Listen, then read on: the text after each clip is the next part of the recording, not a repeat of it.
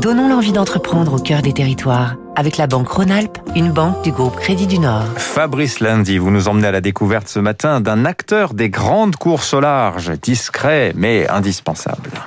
C'est une agence d'architecture navale de réputation mondiale, VPLP Design, basée à Vannes. Depuis presque 40 ans, elle accompagne l'histoire de la route du Rhum, notamment la victoire de Florence Artaud en 90, de la Coupe de l'América, du Vendée Globe, de la Transat Jacques Vabre. VPLP, ce sont Marc Van Peteghem et Vincent Loriot-Prévost, qui créent leurs bijoux en 83 à la fin de leurs études à Southampton.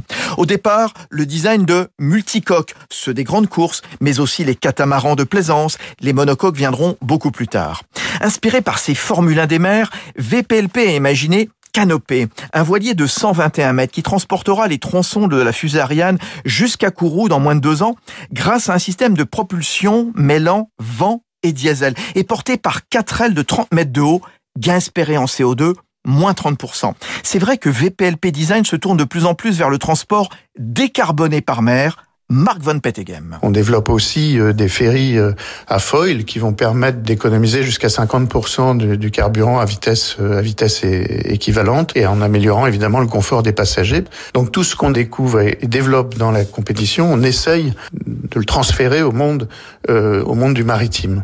Cette année, les deux fondateurs de VPLP Design ont décidé de céder le capital de l'entreprise à leurs salariés, tout en restant encore un peu le temps de transmettre leur passion. C'était Territoire d'excellence sur Radio Classique.